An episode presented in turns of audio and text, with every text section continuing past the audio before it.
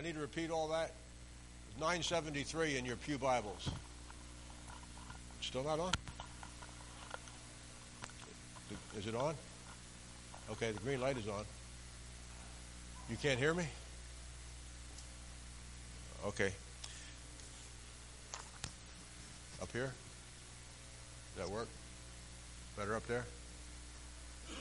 Okay. Well, I'll uh, try to talk loud. But since we're going to cover chapter 10 in Hebrews, that's a whole lot of information.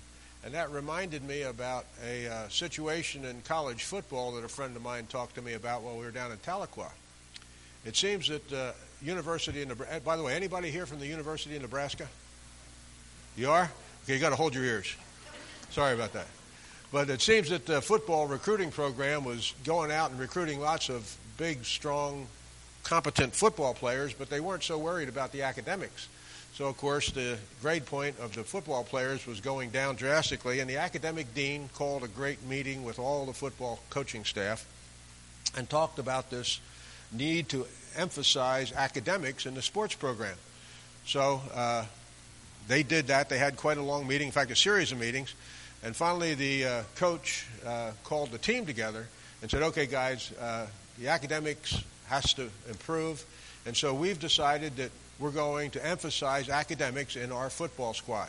So we got these brand new helmets now, and just so that we can remember, we put a big N on the side of them for knowledge. So, so the, I hope you weren't a football, a Nebraska football fan. well, anyway, uh, the, we'll look at the four F's of the new covenant, which is Hebrews 10. And this is really prompted by a question that my uh, one of my sons asked me while we were visiting him. Uh, he's recently divorced, a good-looking guy, and he asked me, "What does the New Testament, or what does God say, more specifically, about having sex outside of marriage?" I thought, "Wow, I thought I covered that somewhere in the last 33 years," but uh, that was a real question by one of my sons, and so uh, I suggested that he read Hebrews 10 at the end of about a three-hour lecture.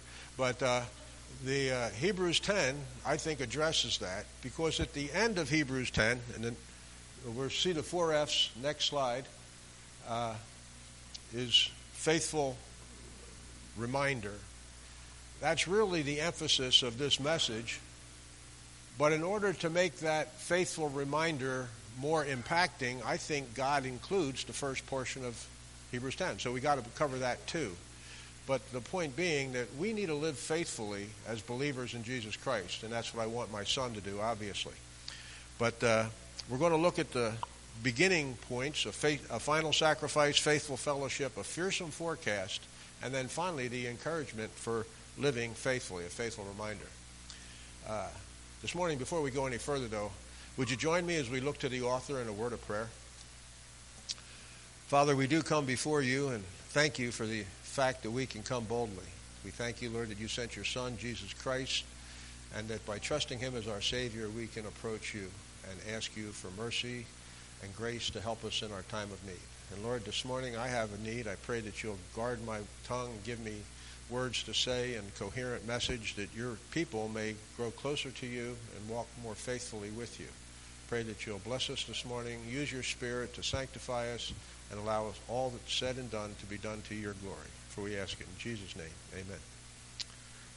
Okay, the next slide is going to be the message summary, which is God the Father provided for the believer's immediate access, emphasis on immediate access to Him through Jesus Christ. He strongly warns against ongoing sin and then encourages faithful living. That's what I wanted to encourage my son with faithful living. That's what I'd like to encourage you with. I hope God will encourage us all to live faithfully for Him. So now, if you want to flick back to the previous side, the outline, I'd like to read Hebrews chapter 10 to you. And if you have that in your Pew Bible, like I said, page 973, you could follow along. The law is only a shadow of the good things that are coming, not the realities themselves. For this reason, it can never, by the same sacrifices repeated endlessly year after year, make perfect those who draw near to worship. If it could, would they not have stopped being offered? For the worshippers would not have been cleansed once for all, and would no longer have felt guilty for their sins. But those sacrifices are an annual reminder of sins, because it is impossible for the blood of bulls and goats to take away sin. Therefore, when Christ came into the world, he said, Sacrifice and offering you did not desire, but a body you prepared for me. With burnt offerings and sin offerings you were not pleased. Then I said, Here I am. It is written about me in the scroll. I have come to do your will, O God. First, he said, Sacrifices and offerings, burnt offerings and sin offerings you did not desire, nor were you pleased with them, although the law required them to be made. Then he said, Here I am. I have come to do your will he sets aside the first to establish the second. And by that will, we have been made holy through the sacrifice of the body of Jesus Christ once for all. Day after day, every priest stands and performs his religious duties. Again and again, he offers the same sacrifices which can never take away sins. But when this priest had offered for all time one sacrifice for sins, he sat down at the right hand of God. Excuse me. Since that time, he waits for his enemies to be made his footstool, because by one sacrifice he has made perfect forever those who are being made holy. The Holy Spirit also testifies to us about this. First, he says, This is the covenant I will make with them after that time, says the Lord. I will put my laws in their hearts, and I will write them on their minds. Then he adds, Their sins and lawless acts I will remember no more. And where these have been forgiven, there is no longer any sacrifice for sin. Therefore, brothers, since we have confidence to enter the most holy place by the blood of Jesus, by a new and living way opened for us through the curtain, that is, his body, and since we have a great high priest over the house of God, let us draw near to God with a sincere heart and full assurance of faith, having our hearts sprinkled to cleanse us from a guilty conscience, and having our bodies washed with pure water. Let us hold unswervingly to the hope we profess, for he who promised is faithful. And let us consider how we may spur one another on toward love and good deeds. let us not give up meeting together, as some are in the habit of doing, but let us encourage one another, and all the more as you see the day approaching. If we deliberately keep on sinning after we have received the knowledge of the truth, no sacrifice for sins is left but only a fearful expectation of judgment and of raging fire that will consume the enemies of God. Anyone who rejected the law of Moses died without mercy on the testimony of two or three witnesses. How much more severely do you think a man deserves to be punished who has trampled the Son of God underfoot, who has treated as an unholy thing the blood of the covenant that sanctified him, and who has insulted the Spirit of grace? For we know him who said, It is mine to avenge, I will repay. And again, the Lord will judge his people. It is a dreadful thing to fall into the hands of the living God. Remember those earlier days after you had received the light, when you stood your ground in a great contest in the face of suffering. Sometimes you were publicly exposed to insult and persecution. At other times you stood side by side with those who were so treated. You sympathized with those in prison and joyfully accepted the confiscation of your property because you knew that you yourselves had better and lasting possessions. So do not throw away your confidence, it will be richly rewarded. You need to persevere so that when you have done the will of God, you will receive what He has promised. For in just a very little while, He who is coming will come and will not delay. But my righteous one will live by faith, and if he shrinks back, I will not be pleased with him. But we are not of those who shrink back and are destroyed, but of those who believe and are saved. May God add his blessing to his word. This is a very serious passage. And like I tried to emphasize to my son, God is telling us to live faithfully. He wants us to live a life that brings glory to His name by obeying Him and not doing those things that detract from that glory. the first thing we're going to see are the first uh, 18 verses, which I've called the final sacrifice on the next slide. And, uh, yeah, the slide. The first part of that, or the first four verses, which is referring to the Mosaic Law or the Old Covenant. Now, we're covering this in Sunday school class, so this uh, kind of fell in naturally with that. But the law was only temporary, and it did not remove sin. In fact, what it did do was generated guilt about the sin that people were practicing. Now, we looked at the Old Covenant in depth in the Sunday school class, and it's extremely detailed. I mean, it was really a difficult thing to perform and live faithfully in the Old Testament because your faith was expressed by your obedience to the law. And there was uh, somewhere over a thousand different uh, details of law that you needed to obey. There were many sacrifices, three annual trips to Jerusalem where you had to go and offer uh, your perfect lamb or goat or whatever your particular wage bracket dictated, but it was the best one. It was your uh, 401k that you were given to God and watching it be butchered and then burned outside the walls of Jerusalem. So it took a great deal of faith in the Old Testament to obey that. It was, it was not easy, it was difficult. And I think there is a very reasonable explanation for that, and that is that God wanted to emphasize the serious nature of sin. That was why all these details were important. But then in the next series of verses, verses 5 through 18, on the next slide, that although the law could not remove sin, Jesus Christ can. And he, in fact, did come and replaced the law, as we see in verse 9. Then he said, Here I am, I have come to do your will.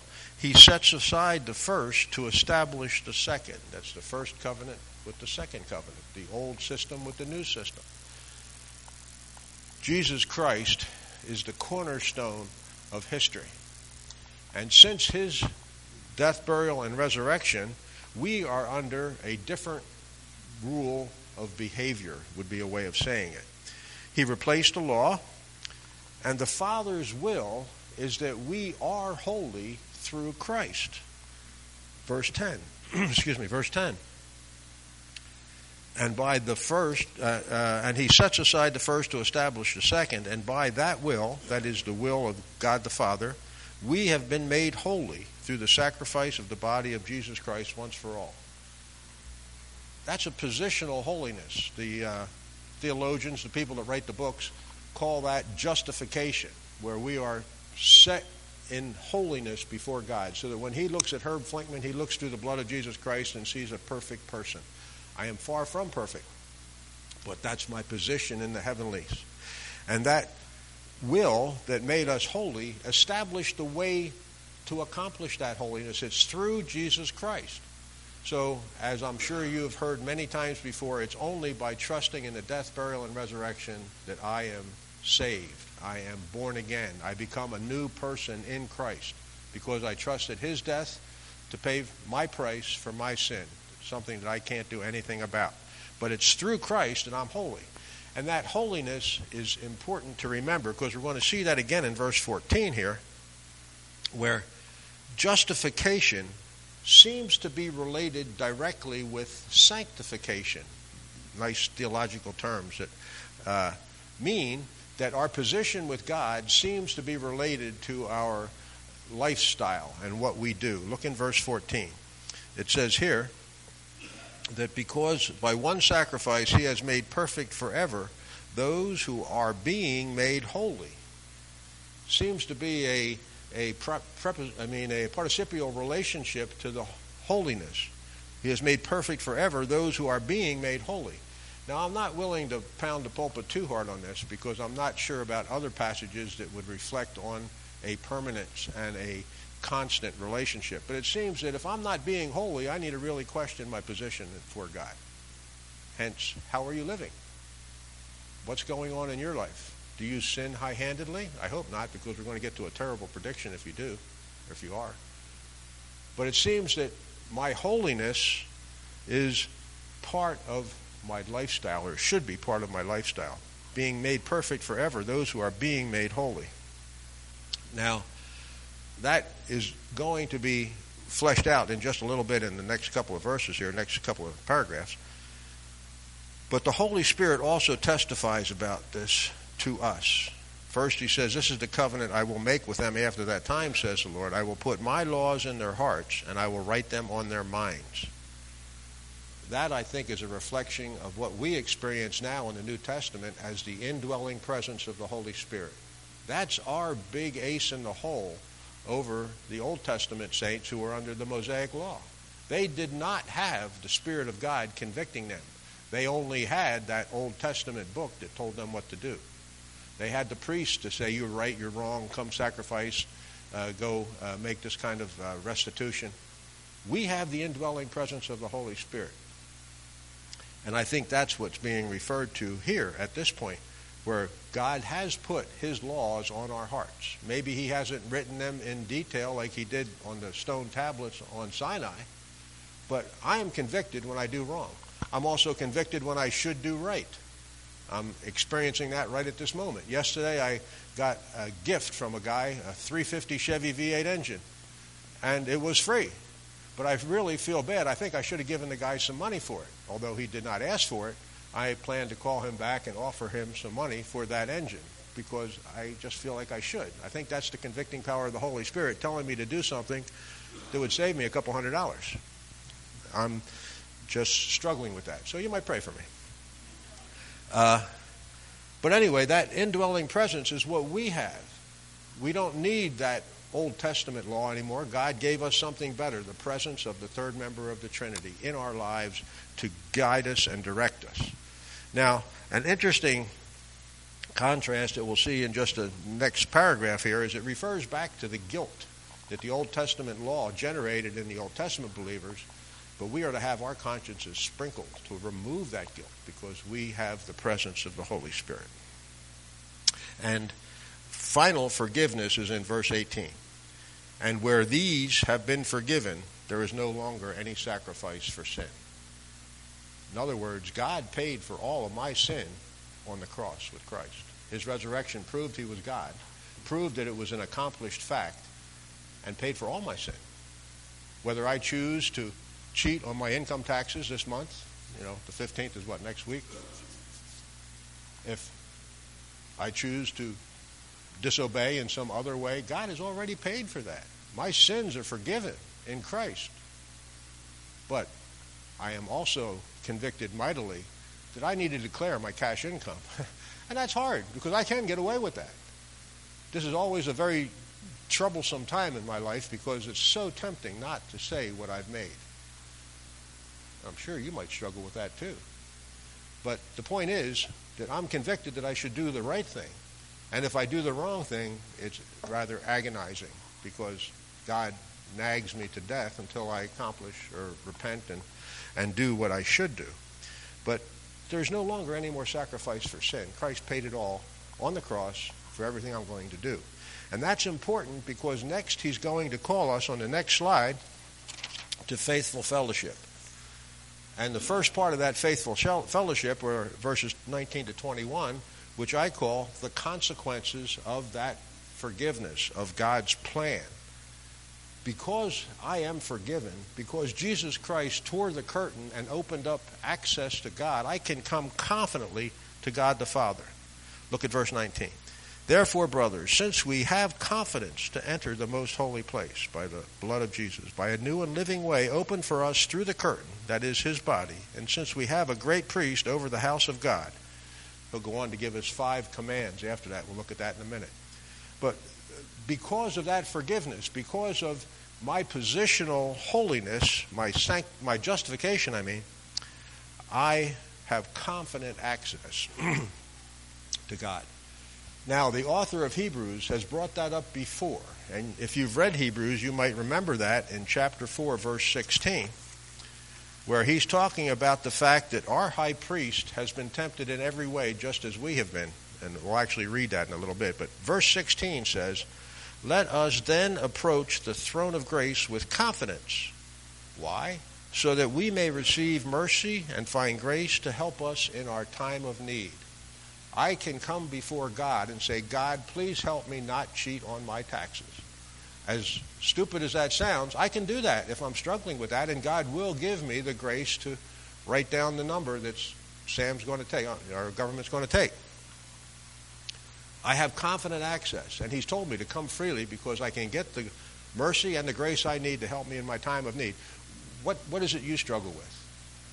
Uh, there's so many things in our world that's tempting.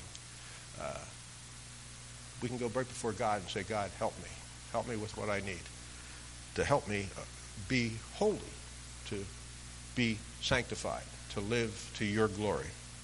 And of course, we have a competent advocate in Jesus Christ, since we have a great priest over the house of God. And that's where I'm going to read 415, because 415 tells us that we do not have a high priest who is unable to sympathize with our weaknesses, but we have one who has been tempted in every way just as we are, yet was without sin.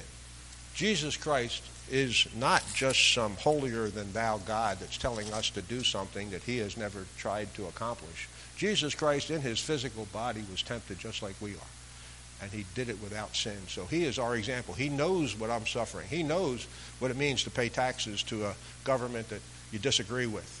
So I can go to him confidently and say, Help me. And he will give me the grace and the mercy because he loves me. But that's not what is mentioned here in uh, Hebrews. He doesn't talk about taxes, but he does talk about holiness. So let's look at the next slide where we see five commands in Hebrews 10 that are a consequence of that final forgiveness of my positional holiness, my justification. Notice in verse 19, he said, Therefore, but now jump to verse 22. Therefore, let us draw near to God with a sincere heart, excuse me, in full assurance of faith, having our hearts sprinkled to cleanse us from a guilty conscience, and having our bodies washed with pure water. Okay, why should I draw near to God? Well, really, because I need God. I need His strength. I need Him to help me in my temptations. I need Him to guide me as I make the decisions that uh, I encounter every day in life. So do you. And we can do that, like we saw in 416. Come boldly before the throne of grace to receive mercy and grace to help us in our time of need. Because our time of need is pretty regular, at least mine is. I have lots of needs. And we are to, because of that positional holiness, because we have been forgiven, we are to draw near to God with a sincere heart and full assurance of faith.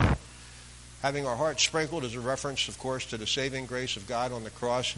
Uh, bodies washed with pure water is probably not referring to baptism, but rather the ceremonial washing that the priests did every time they went into the, uh, the, the, temple or the, near the tabernacle. There was a ritual that they performed, and that's probably what that's referring to. That's just the first command, though. We have to draw, hope, spur, meet, and encourage. There's single words to help me remember it a little bit better. But verse 23 talks about the command to hope. Let us hold unswervingly to the hope we profess, for he who promised is faithful. Why should I hold on to that hope? Because Jesus Christ is faithful, not because I'm strong. That's where the drawing near to God gets me, gets me strong enough to hold and hold on to that hope. And if you look at chapter 11, verse 1, it says, Now faith is being sure of what we hope for. That hope is faith. Hold on to that hope. If you have trouble holding on to that hope, draw near to God and ask Him for the grace to help you hold on to that hope. That's faith, being faithful. Another thing we're supposed to do as a result of our forgiveness is in verse 24.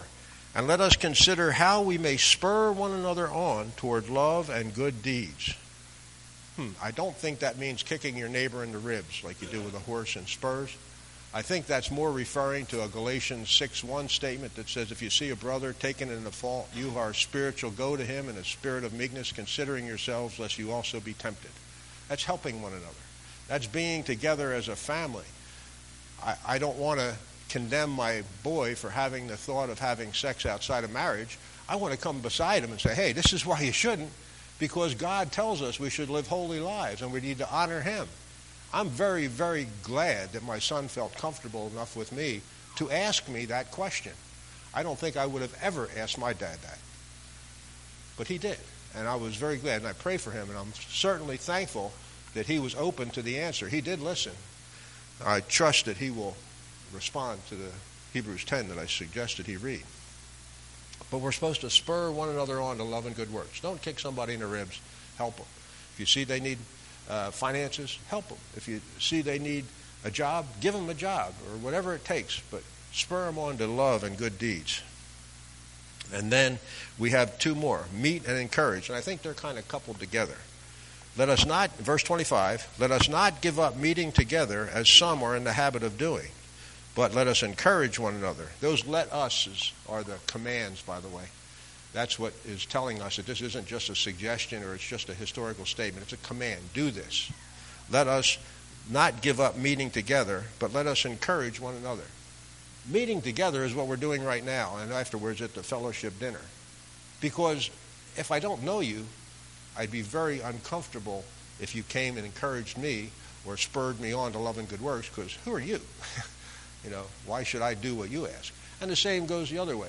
If you don't know somebody, if you're not meeting together and have some familiar basis, some relationship, there's very, it makes encouraging one another or suggesting a lifestyle change very difficult.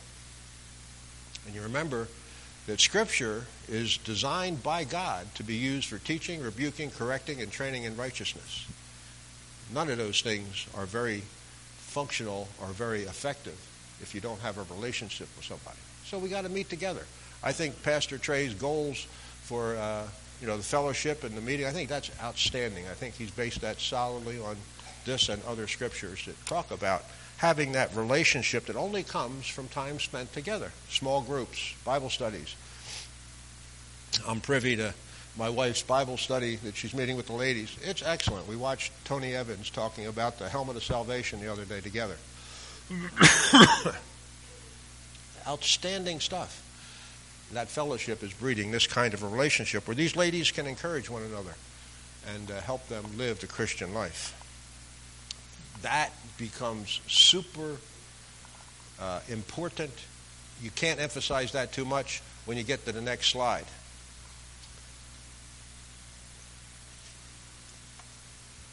Because there is a fearsome forecast. 10, 26 to 31 describes some things that are very, very controversial. Very controversial. And so I'm going to say on the outset, I'm rather familiar with the Arminian and Calvinistic debates. The, the Arminians say that this can be a believer. The Calvinists say it can't be. I don't really want to discuss that. I I can't solve that problem. What I want to do is this morning is I just want to let the text speak for itself. So let's just look at the text, and I really don't want to find out that uh, the text is talking to me and I don't want to argue the theology. I want to respond to what the Bible's saying. So let's just look at that and leave the theology out of it.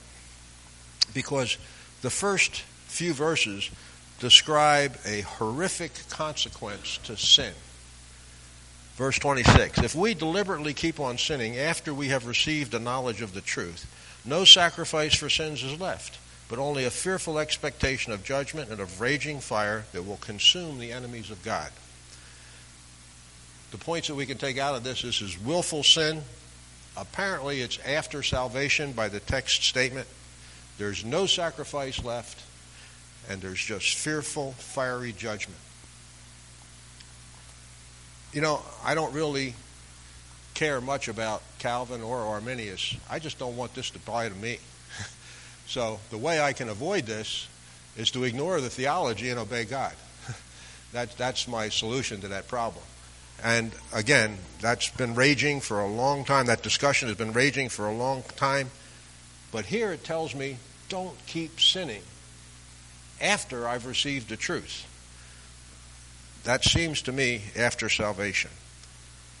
The next slide gives the next sequence in this passage, and it's a historic precedent. See, we've got things going for us as recorded in the Old Testament to prompt us to obey God. It's designed there. In fact, we're going to see in just a little bit, we're going to read 1 Corinthians 10. It is there specifically so that we will obey God. The historic precedent is an Old Testament example, and the author of Hebrews has actually used that already in chapters 3 uh, verses 7 through 11 and 16 through 19. So I'd like to read that. Chapter 3 in Hebrews, uh, starting with verse 7. So, as the Holy Spirit says, Today, if you hear his voice, that's God's voice, do not harden your hearts, as you did in the rebellion during the time of testing in the desert, where your fathers tested and tried me for 40 years, saw what I did.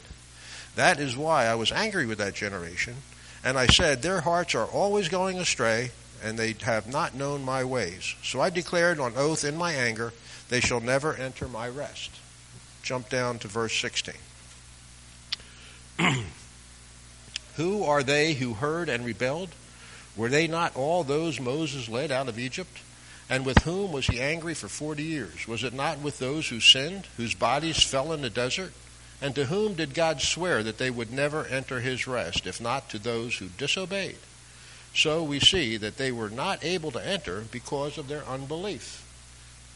Disobedience is an expression of unbelief.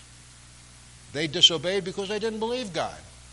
They thought those giants were way too big for them to fight and win. They did what they felt like doing. They paid the ultimate price. They died in the desert. Excuse me. That Old Testament example is graphic, it's horrendous, but you know what? It says in chapter 10, verses, uh, uh, where is it? Verse 29. How much more severely do you think a man deserves to be punished who has trampled the Son of God underfoot, who has treated as an unholy thing the blood of the covenant that sanctified him, and who has insulted the Spirit of grace? It was a bad thing to disobey God in the Old Testament. That was an expression of unbelief. It's worse to walk away from God, to trample the Son of God underfoot. Sinning against Jesus is much worse. The next slide shows us that our loving God, no question about that, our loving God is a hard judge. For we know him who said, It is mine to avenge, I will repay. And again, the Lord will judge his people. It is a dreadful thing to fall into the hands of the living God. See, he, the author of Hebrews is speaking to people who were very familiar with the Old Testament. They were Jews who apparently were struggling with their faith. And they knew very well the story of the Exodus, the story of the exile, the stories of all those people who were toasted because they disobeyed God. We know about the judgment of God, he's telling us. Now think with me. We don't have to turn there, but the the the, the, uh, the uh, scriptures are up there on the on the screen. Korah, Dathan, and Abiram, they were priestly people who simply challenged Moses' leadership in the desert. Moses said, "Okay, if you die a regular death, I'm wrong. You're right. Take over." The ground opened up, swallowed them and their families and all their possessions, all those innocent little babies and wives that had nothing to do with that possibly. They all suffered the penalty of God. Moses and Aaron, at the end of Deuteronomy 32, God tells Moses to walk up on the top of Mount Nebo and look at the promised land because he's going to die on Mount Nebo. Why? Because he struck the rock rather than speaking to the rock. He never got to go into the promised land.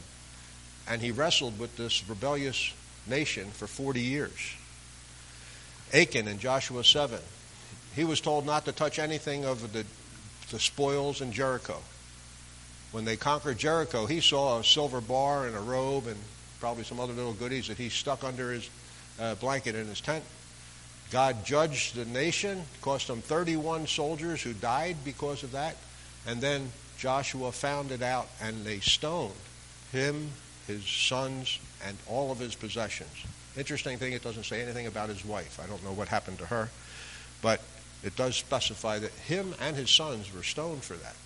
We know about the judgment of God.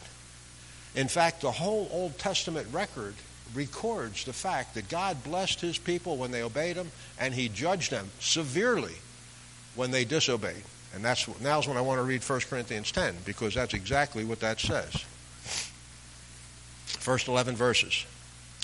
For I do not want you to be ignorant of the fact, brothers, that our forefathers were all under the cloud, and that they all passed through the sea.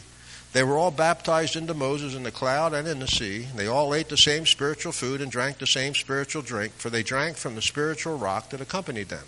And that rock was Christ. Nevertheless, God was not pleased with most of them. Their bodies were scattered over the desert. Now, these things occurred as examples to keep us from setting our hearts on evil things as they did. Do not be idolaters, as some of them were. As it is written, the people sat down to eat and drink and got up to indulge in pagan revelry. We should not commit sexual immorality, as some of them did, and in one day 23,000 of them died. We should not test the Lord, as some of them did, and were killed by snakes. And do not grumble, as some of them did, and were killed by the destroying angel. These things happened to them as examples and were written down as warnings for us on whom the fulfillment of the ages has come. We know the judgment of God. And here, the author of Hebrews, inspired by God Himself, is telling us don't sin willfully. Don't rebel against God because it's a very, very bad choice. But then this is what I want my son to pick up on.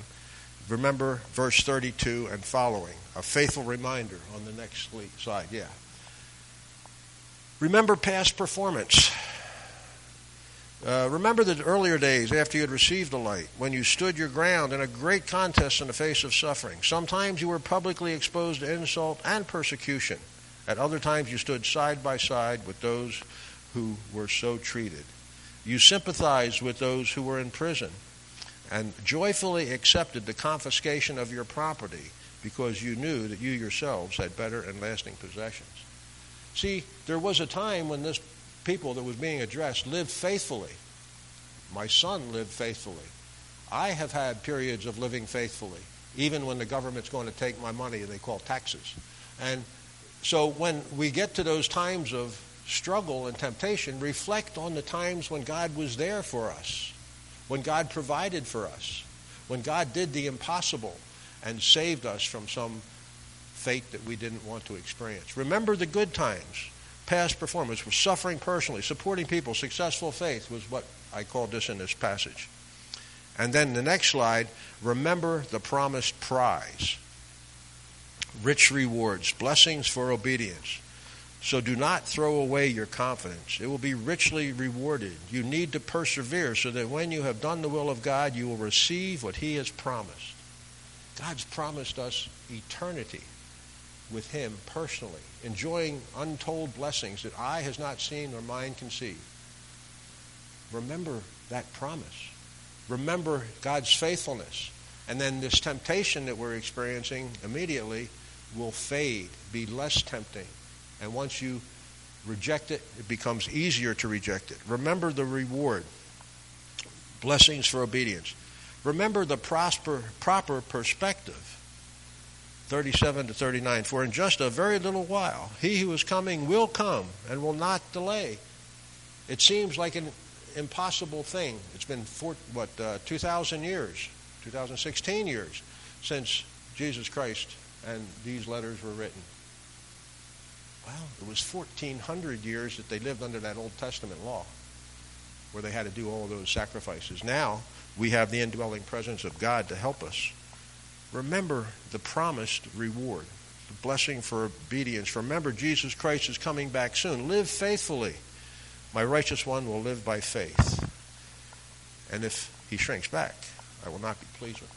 God doesn't like quitters. I don't want to be a quitter before God Almighty. Don't give up. Complete salvation is coming. Verse 39. But we are not of those who shrink back and are destroyed, but of those who believe and are saved. Take the hint, take the command, stick together, support one another, encourage one another, even more so as you see the day approaching. Finally, we come to the takeouts, and then we can go and eat. The old covenant is replaced by the new covenant. Believers can now go directly to God. We need each other. We need each other to encourage us, to spur us on to love and good works, and to help us with the choices that are tempting. And D is one that I think is a main part of this positive encouragement. It's extremely stupid to sin after salvation. I mean, we have a history of God judging people. Why push that? Don't worry about the theology, just obey God. God's mercy and grace are demonstrated by his patience. I know how many times I have sinned against God, sometimes willfully, sometimes high handedly sinning. And God hasn't toasted me. Jesus Christ forgave me. God's mercy and grace are demonstrated by his patience. And the future of the faithful is fantastic. It's unimaginable. So let's live for that rather than for the temptation and now. And the last slide just repeats the message summary. God the Father provided for believers immediate access to Him through Jesus Christ, strongly warns against ongoing sin, and encourages faithful living. That's what I hope God will do for you. Encourage faithful living. That's what I wanted to do for my son. Encourage his faithful living, not to give in to the temptations of the world. He's told me that he had three girls that actually thought he was weird that offered to have sex with him, and he turned them down. That to me is outstanding. I hope I can live that faithfully. Let's pray with, please. Thank you, Father, for your great mercy and grace. Thank you, Lord, that you have blessed us with salvation that is unimaginable and allow us each one to come to you boldly to help us avoid temptation and to live lives that are glorifying and holy. Father, we praise you for your word. We thank you for your goodness. And we now we ask you to bless us in Jesus' name. Amen. Thank you.